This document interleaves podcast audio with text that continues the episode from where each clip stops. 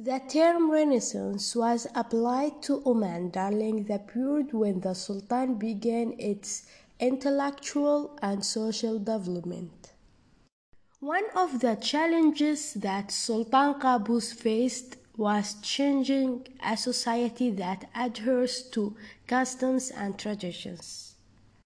Omanis did not realize at that time that His Majesty was more attached to those customs and traditions. Rather, he wanted to develop within the scope of tremendous developments and challenges of the world.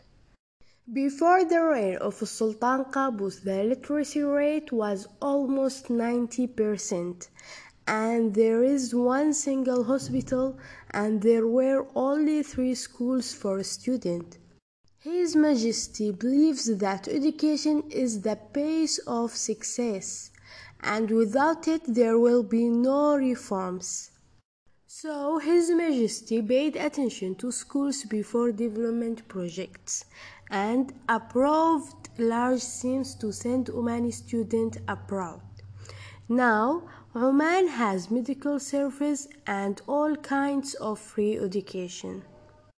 His Majesty waged a battle to win hearts, so he had to do his utmost to win the hearts of his people. His Majesty annual tours were enough to bring the people closer to him. After His Majesty sought to win the hearts of his people, he turned to international relations. Oman had little diplomatic relations except with British, Indian, Pakistan, and Zanzibar. Sultan Qaboos faced difficulties to form diplomatic relations with some countries. It is not easy to change a negative attitude that has arisen with regard to Oman over the years. And now Oman has a good relations with all countries. Stay tuned for the last episode of the Tourist and Purist Man series.